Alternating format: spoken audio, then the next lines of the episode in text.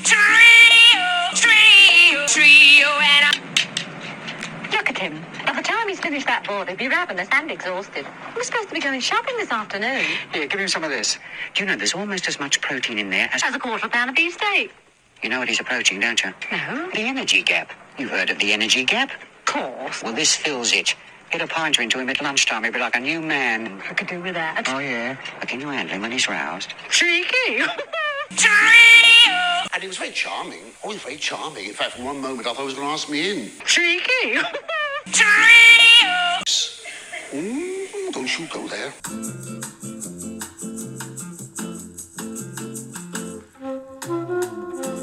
Hello there, my horns of plenty. It's Chappie, your British butler. Keep calm and cauliflower cheese, episode 214.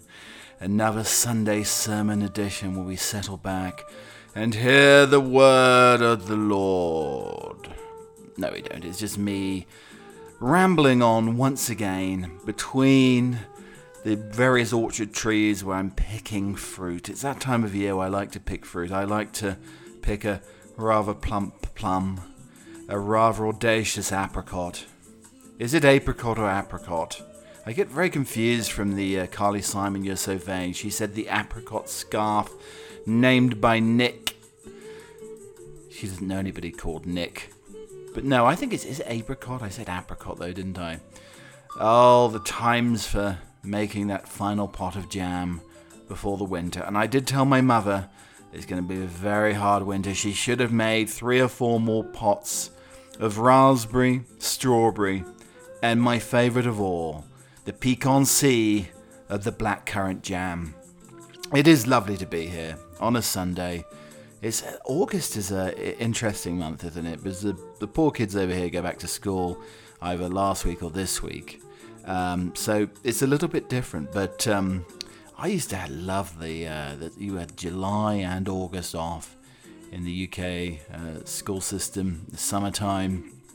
Yeah, it was lovely, and go back in September, and it really did feel like the autumn. It nearly felt like Christmas. I think it's only 120 odd days to Christmas, is it? Have you started your shopping? Have you got the tree down from the loft? Come on, you need to get organised, don't you? But today I was walking along early morning, busy day ahead, jam making, fruit picking, of course. The trouble is, if you get plum stains on your white gloves as a butler, woo, you can never get it out. Can never get it out, I tell yous. Um, anyway, so I was walking along and I was thinking, lovely August day, and the sun was gently cascading through an avenue of trees. This plentiful, fruitful August day, and it was it was just lovely, wonderful to be alive. That sort of that slightly slightly cooler sun as August heat relents. Sli- uh, well, we hope it relents, but it feels so good today. So today, what are we talking about here on the podcast? Uh, I have Itchy and Scratchy, the Uber driver, tales from another Uber driver, the old Uber driver, tales from the old Uber driver, and how my legs, they're like feasting, feasting pylons for all sorts of bugs and flies at the moment. I really look like, it looks like uh, Count Dracula's been across my legs these last few weeks. There's bites, itchiness everywhere almost like Itchy and Scratchy the Uber driver we'll be talking about later. Can a man of my age and my sort of disposition, should I really be wearing a sweatband anymore? Because I'm, I'm contemplating the sweatband again. Yeah, contemplating the sweatband. That's some of the topics we will be talking about today. But if you missed the show, we talked about Joe the floundering Uber driver who's 70 years old and he's rediscovered the blue pill. Is it Viagra? Viagra? Or is it a little bit of Roman? Um, beware of the Romans that give you the little orange pills, because I think that's are they orange? I don't know. I mean, I have no clue about these things. I have to say. But he said, "Yeah, yeah, yeah mate. You have to, you have to get one of these down your neck. Yeah, blue pill, orange pill, doesn't matter. I'm 70 years old and I got the stamina of a bull. I tell ya." That's basically what he told me. If you want to listen to the tales of the old Uber driver, Joe, the philandering Uber driver, with his many girlfriends north and south of the city, then listen to yesterday's program. Nobody's wearing shorts in the heatwave. In fact, men were wearing suits without shirts. This is what we discovered the other day. Oh, weak tea, the energy of having to stir again after the years of luxury of the pyramid tea bags and the tea sort of cascading, oscillating through the tea leaves. That gentle sort of evolving of a from a weak to a strong tea with the pyramids.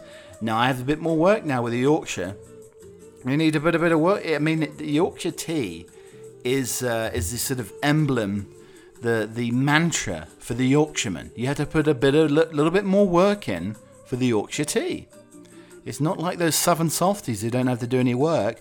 To get the best brew out the Yorkshire bag, you need to press it, you need to massage it, you need to gently, you need to gently persuade all those lovely strong little tips of the tea leaves to come through the bag and make a lovely strong orange, reddish orange cup of tea.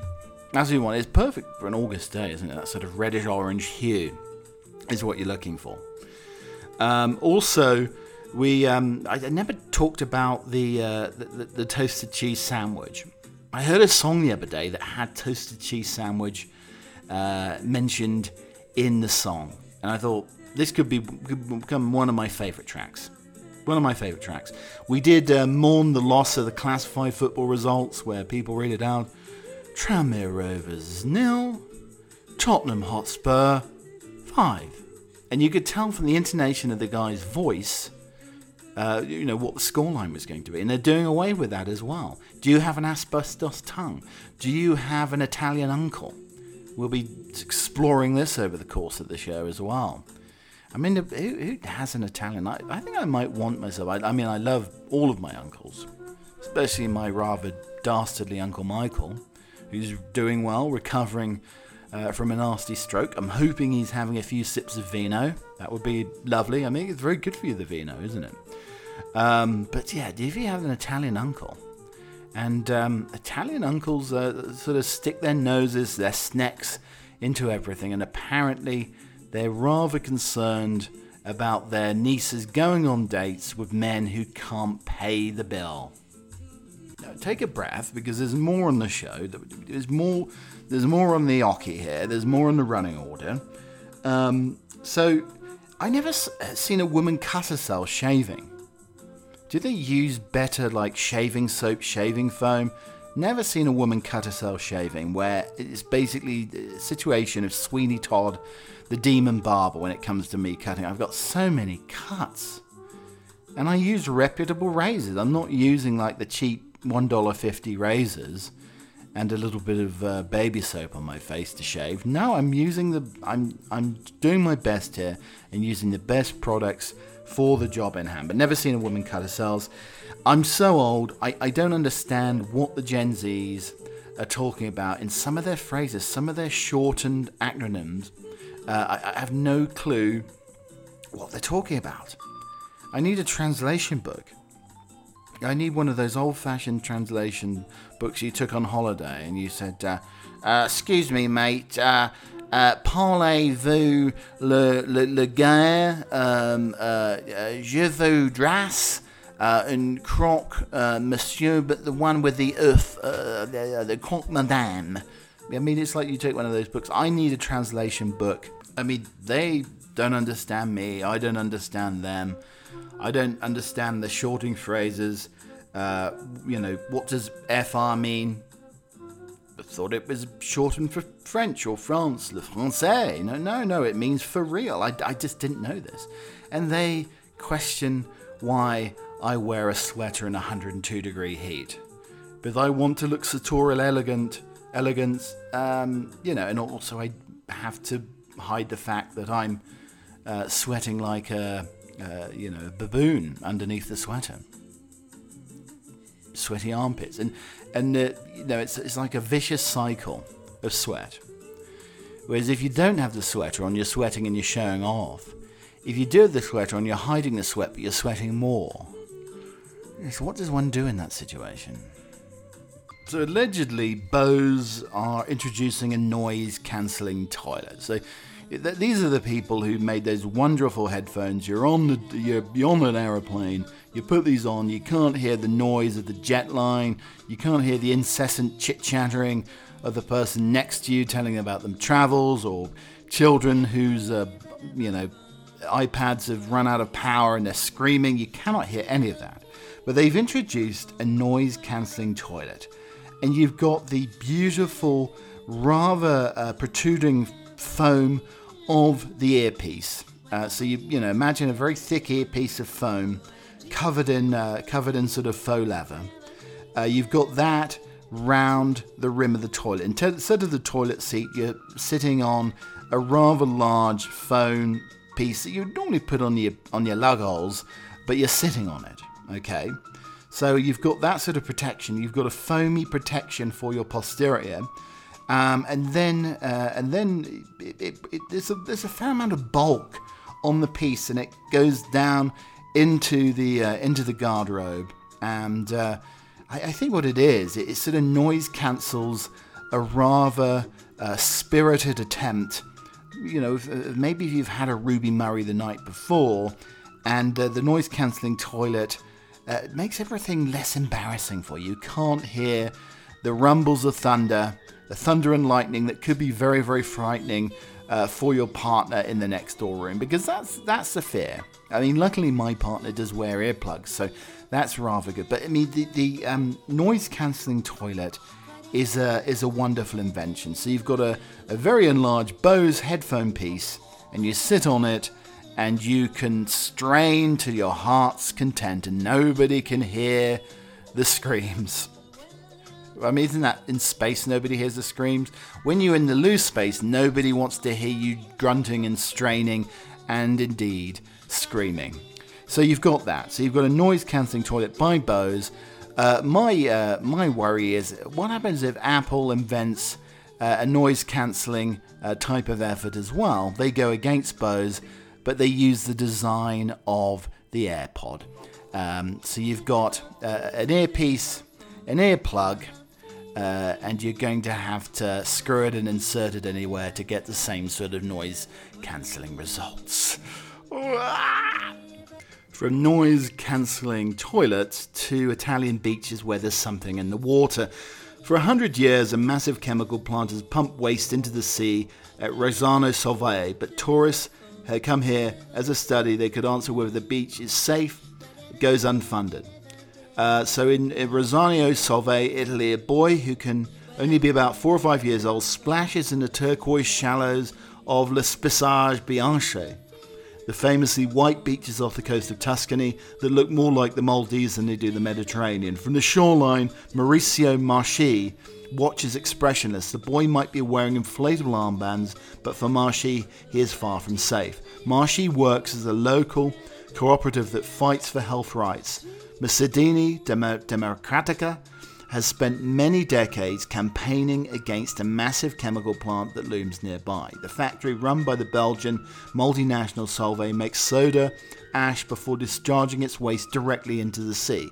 Solvay has discharged waste into the sea since 1917. It's estimated that there are about 500 tons of mercury in the seabed. So is the water safe? Is the area as a whole safe? There's been a long back and forth between local environmental agencies saying the effluent contains harmful metals like mercury, lead, and arsenic. Preventing coastal erosion, uh, Solvay does not only use or add heavy metals to its soda ash industrial process, limestone, like many other rock or stone, actually comes and contains traces of heavy metals, but those remain imprisoned in a solid state of limestone are not harmful for living organisms. So you've got the situation on this Italian beach here. What's more dangerous? What Solvay's putting into the water, uh, a school of jellyfish, or the floater that just uh, just pops its head up and goes past you as you're on your lilo. If you're off the beaches near Mar-a-Lago, though, and uh, and the waste being flushed directly into the ocean, you could find some classified secret documents could float their way past you. So grab hold of them and return them to the FBI. I know it's still steaming hot, but you need to clear your mind for the reintroduction of the baked potato. And the absolute best type of potato for the fluffiest baking, I'm, I'm sure you're aware and I'm sure you want to know this information. I don't think your life can continue with this without this consideration. When you think of a baked potato, images of steakhouses or rib joints probably come to mind. Maybe you see them sitting there fluffy and steaming with dollop of sour cream and some chopped chives on top, or maybe it's smothered in grated cheese and topped with crispy bacon. Baked potatoes, or jacket potatoes they're sometimes called, are a classic American diner staple. But did you know that the humble potato originated in South America? The history of the potato is an epic tale. But to condense it down, here are the facts. The Inca people are said to have cultivated the potato in the Andes around 8,000 years ago. Per the BBC, uh, potatoes are not brought to Europe until the mid 1500s after Spanish explorers come to South America. The potato blossoms are so beautiful, and Marie Antoinette is said to have worn them in her hair. The potato is present in nearly every food culture in the world, and numerous societies claims their own notes. Today, potatoes are the fourth most important crop in the world behind rice, wheat, and corn, according to Potatoes USA. Of course, of course Yeah, yeah. Just let me tell you, it's uh, it's uh, Spud UK here, and we're we're we're one of the five most uh, important crops in, in in the world. Just make sure you crisp up that skin. So, while pu- purple potatoes are exotic and fingerling potatoes are gosh darn adorable, when it comes to making a baked potato, none can rival the classics. The best kind of potatoes for baking are the ones high in starch, low in moisture. Uh, so that comes from the pioneer woman. So, uh, so if you want to use the uh, tried and tested varieties like russet or Idaho potatoes, then, according to fine cooking, the cells inside a high starch, low moisture potato separate during the baking process and absorb moisture, fluffing up. Russet potatoes also have thick skins which crisp up rather nicely while baking. Uh, but Pioneer Woman also points out that you never want to bake a potato in foil as it results in a limp and soggy, soggy skin. Yes, nobody wants. I tell you, nobody wants a limp and soggy skin, do they? Uh, to get the best result, simply poke the potato with a knife uh, and a fork a few times, lay them directly on the oven rack, spaced out evenly, and bake to 400 degrees Fahrenheit for 50 minutes to an hour. Yeah, yeah, no, forget that. Microwave them. Yeah, wait for it before you're screaming at your uh, at your little speaker that you listen to me on, or if you've got your little plugs in your ears. Don't scream yet. Microwave them for about 10 minutes Depends how many you have, maybe five minutes. And then just crisp it up in the microwave. And it only takes about 20 minutes, maybe 25. But you're cutting yourself down by half an hour, and you've got beautifully fluffy potato inside and a very, very crispy skin. None of that sogginess, my darlings. So apparently, the real reason Meghan Markle reportedly wants Prince Harry to avoid visiting the UK is this. Well, there, there are several reasons. I think he, she thinks he's going to get rather nostalgic and doesn't want to want to go back to Los Angeles, all that heat and pollution and everything else, where he could be in Balmoral this time of year, being uh, being chastised by a bunch of Scots who don't wear anything under their kilts. No, the real reason is this: he doesn't want any more pancakes at breakfast. He'll go back and understand that the full English breakfast is the only breakfast in the world. And you just can't get the ingredients, you can't source the ingredients. Like organic baked beans are not like Heinz. I'm sorry, they may have been excavated or farmed in an organic fashion, and uh, and it's you know they're not all not all the be- not there's not too many beans crammed into one can. I mean maybe that there's more the beans have more space to evolve, and they have their little safe spaces in an organic can of beans. But no, the Heinz, you need that tomatoey taste. You need the black pudding, the white pudding. Uh, you need some delicious bacon, sausages, all of that. He's missing this. And if he goes back and samples the full English and he's dipping his fried bread into his baked beans, he's never going to want to go back, is he? Tales from the old old Uber driver. Change for a 20, mate? No, I mean, it's not like the London cabbies here. But I had an Uber driver this morning that, um, early morning, not quite, not quite awake, and I was like straining my eyes and thinking, is he doing this?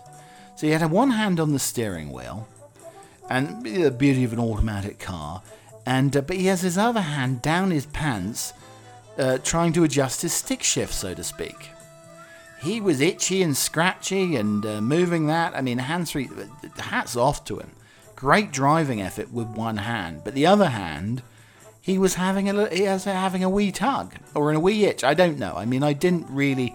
I'm just had a hazarding a guess here but he was adjusting. I mean, he was going to first gear to second, third, down to fourth, and then to fifth gear.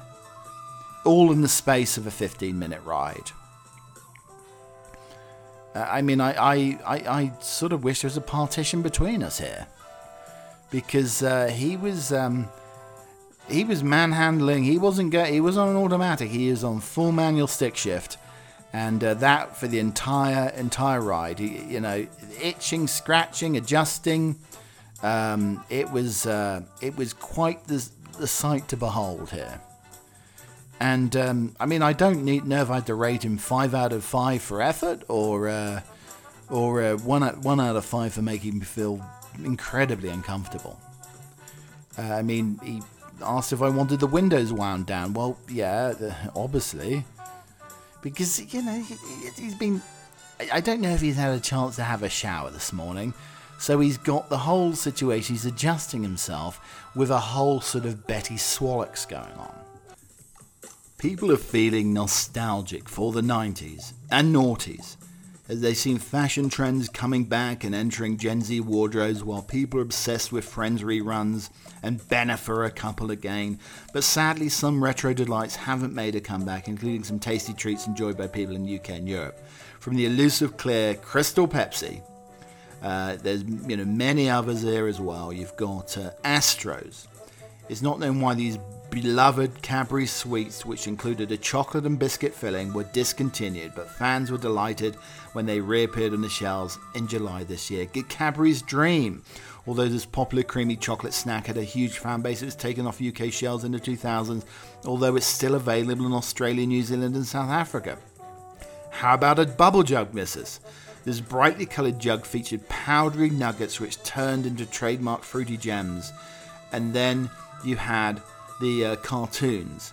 It's not clear why these beloved biscuits with gooey chocolatey centers gradually disappeared from the biscuit shelves. Oatmeal swirls. Clad with a fun TV ad and tagline, Give it a swirl, this packet of oatmeal just came with a nifty little flavoured sachet introduced in the 80s, discontinued in the 90s. Jello 123. Why is one texture when you can have three? This was a kitsch idea behind Kraft's tri-layer product in the US, which reportedly gradually phased out during the 80s due to falling sales.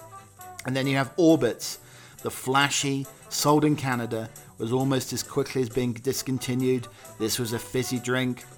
You had Skippy Squeeze It, Skippy Squeeze It peanut butter, hard to tackle clumsy of a fishing peanut butter out of the jar with a butter knife. You have portable butternut snack that you could squeeze out of a tube.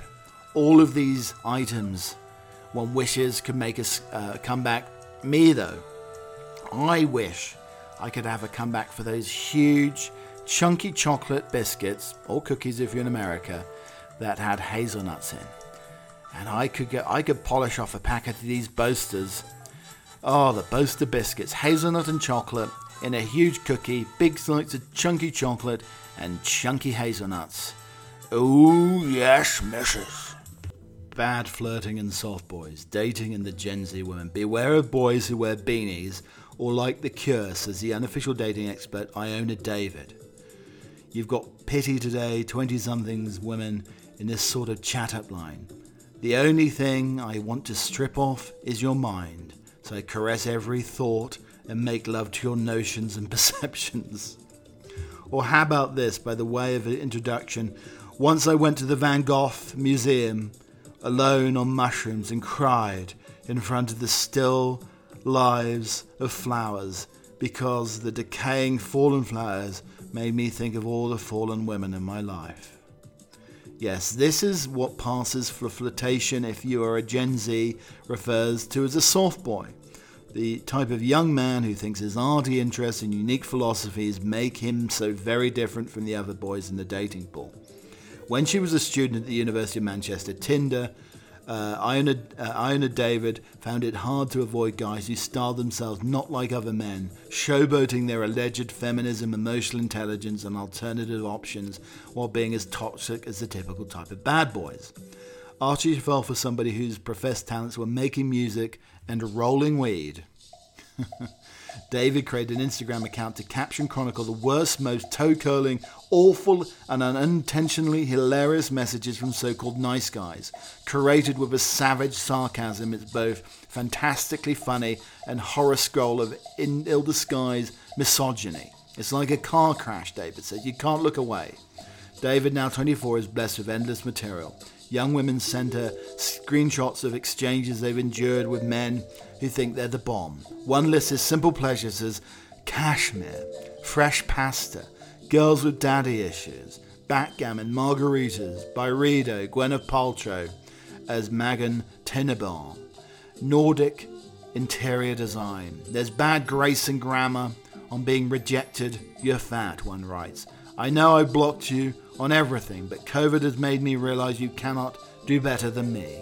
And I'm sick of comparing every girl to you, especially during sex. Think about it. No wonder the account has racked up 670,000 followers. It's a brilliant support system for Gen Z women, wondering if it's just me.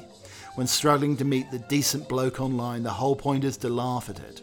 We've never had this opportunity before to catch these first dating interactions as they happen.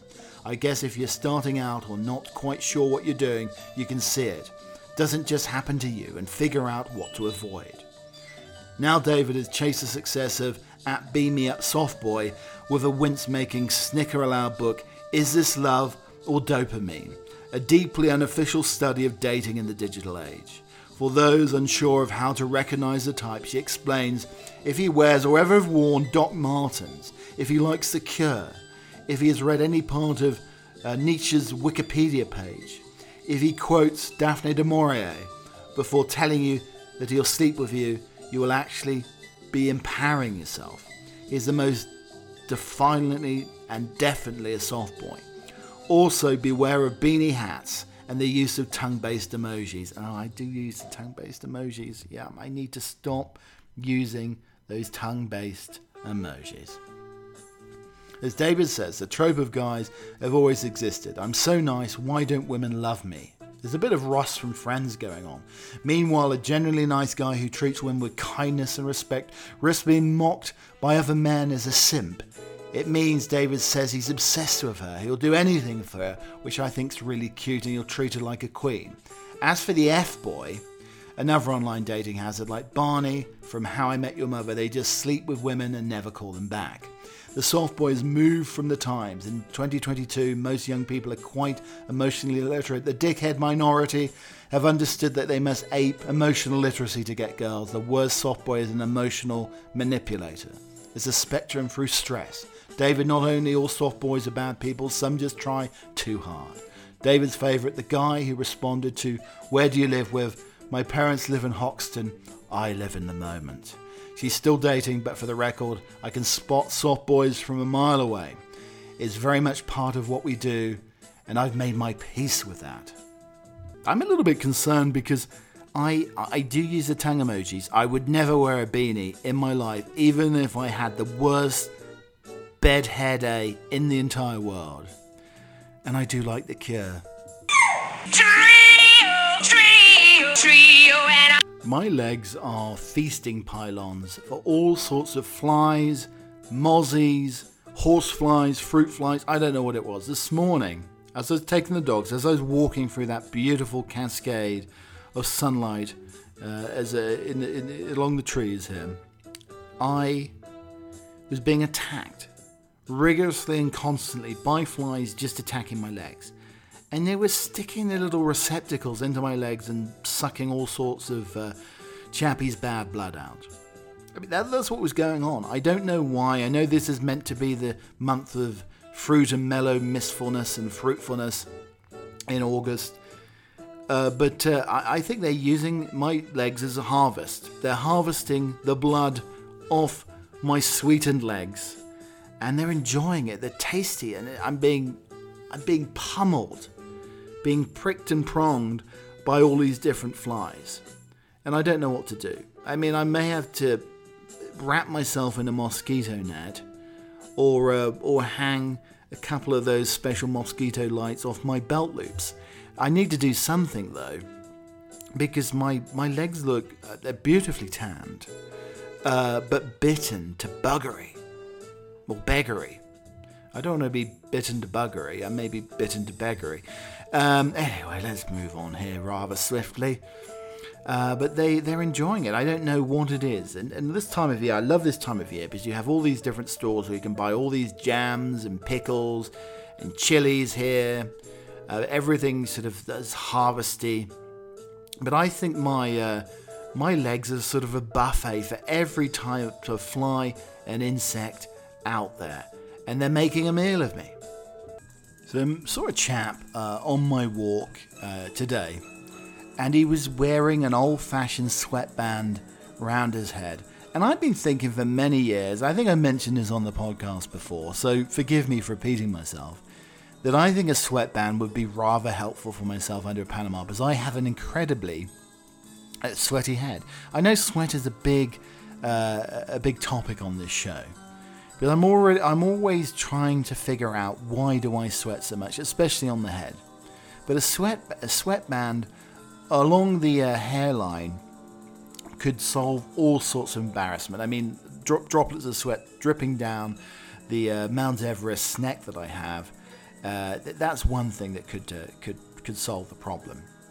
But I'm wondering if it if wearing a sweatband is de for a man of my age and my sort of activity lines, like dog walking, gentle meandering dog walking. Do I need a sweatband? Well, I'm still sweating, so I probably do need that one. But I'm not uh, doing a marathon. I'm not doing a triathlon. I'm not dripping wet hair from a two mile swim before I go running on a triathlon. No, I'm not doing that. I also sweat on the golf course as well. And like I'm bending down to putt. Oh, steady, missus.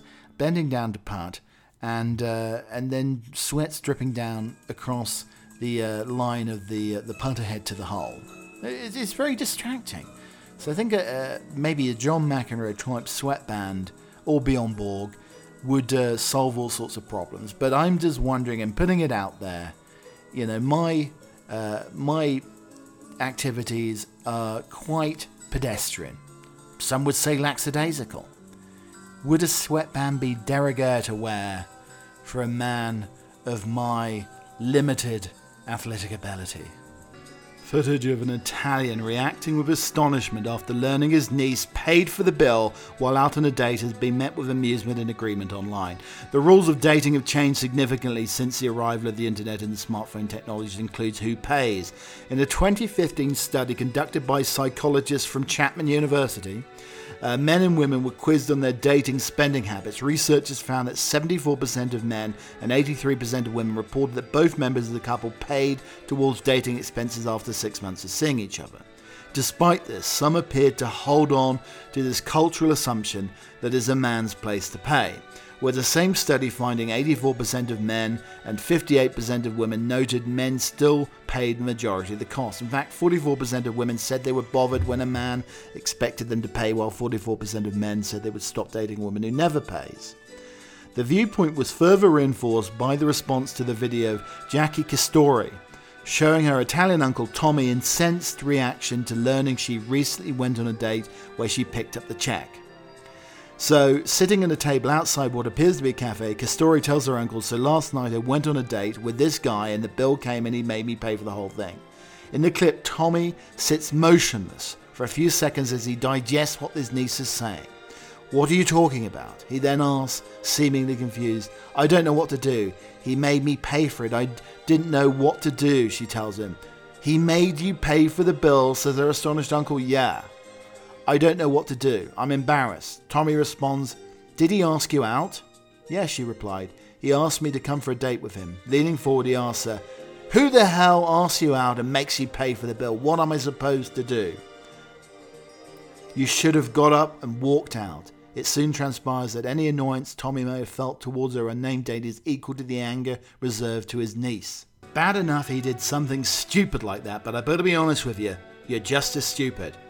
Uncle Tommy replies, Who does that? Does the guy live in his mother's basement so he can't afford to pay? The reaction to Uncle Tommy's response varied amusement to some agreement on social media. One of the uh, one of the viewers loved that Castori somehow ended up in trouble with uh, with his uncle. I think I would like an Italian uncle.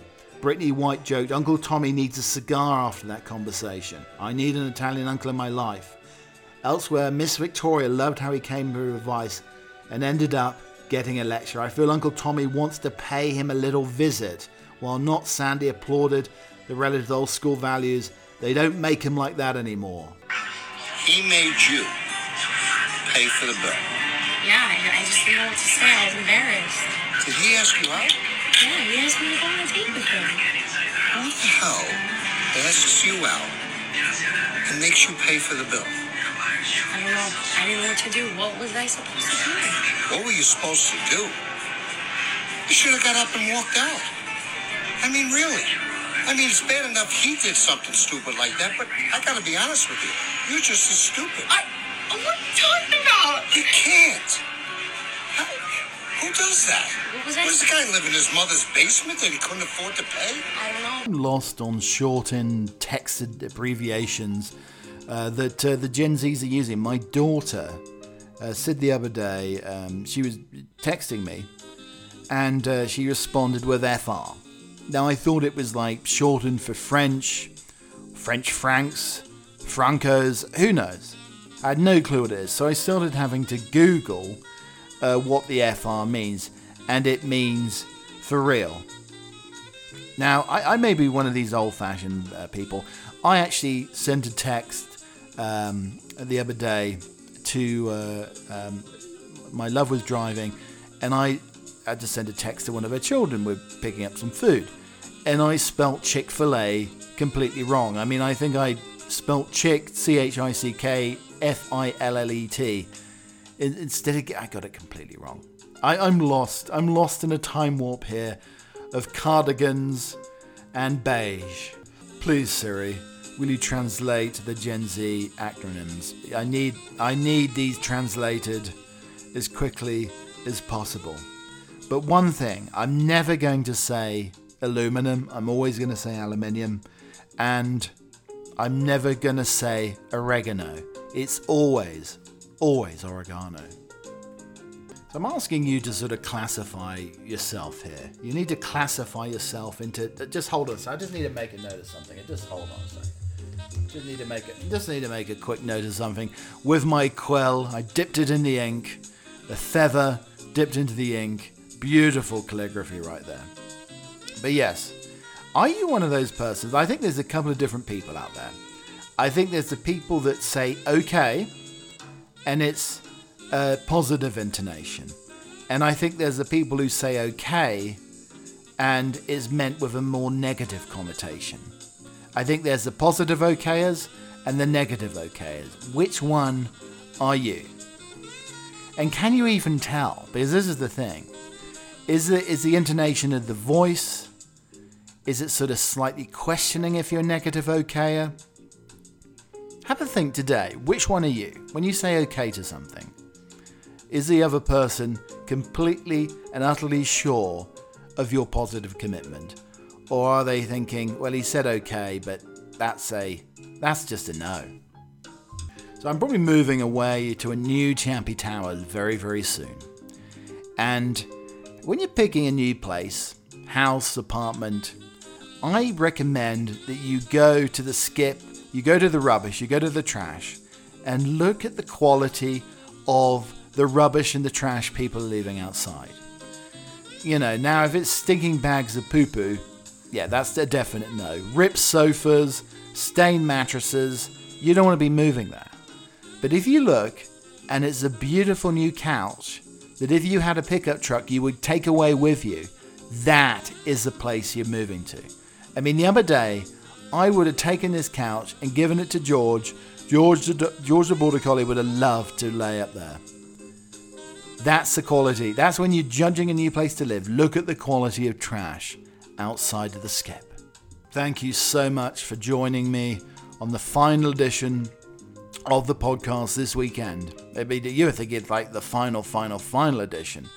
No, my duckies, I'm uh, I'm going to be around for a while yet, and you can join me again next week. But anyway, if you like and subscribe to the podcast, please do across all of your favorite podcast listening platforms, whether it's Apple Podcasts, whether it's Spotify, the audio version, uh, whether it's Slacker, Breaker, iHeartRadio, Pandora, Audible, Google Podcasts, Amazon Podcasts. As I went to look at the couch the other day outside of the new possible new Chappie Towers, and I, it was like a corduroy couch as well. Looked like it was from the swinging 70s. And I ran my hands across that corduroy. That sort of, you, you know, it's almost concertinaed.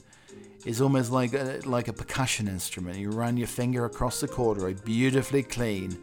That, that, that wonderful percussion sound. I could hear Keep Calm and Cauliflower Cheese emanating from this pristine corduroy couch. Ah, you can listen anywhere. But if you like music, if music is your thing, and you're thinking, well, what sort of tunes does this buffoon like to listen to?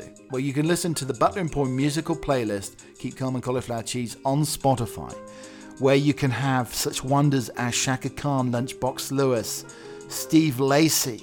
You've got some Prince, you've got some 1975, you've got some Cure. Yes, I do listen to Cure and I do use chunk tongue emojis as super furry animals.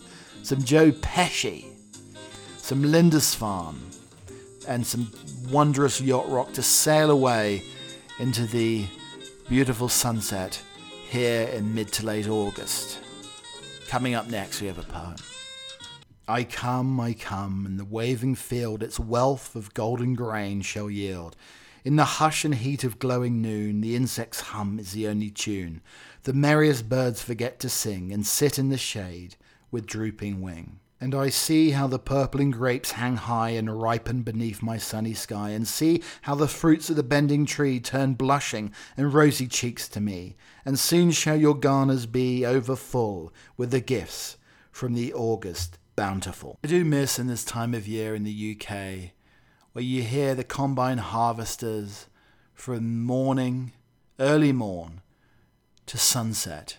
The dust, the smell of the barley and the corn, and, the, and that sort of whiff of autumn and harvest is something I miss. And then scattered across the landscape is beautiful round circular harebells that look almost like shredded wheat scattered across the landscape. Until next time, join me on the podcast next week on Friday. Cheerio. Cheeky. Ooh, mm, don't you go there.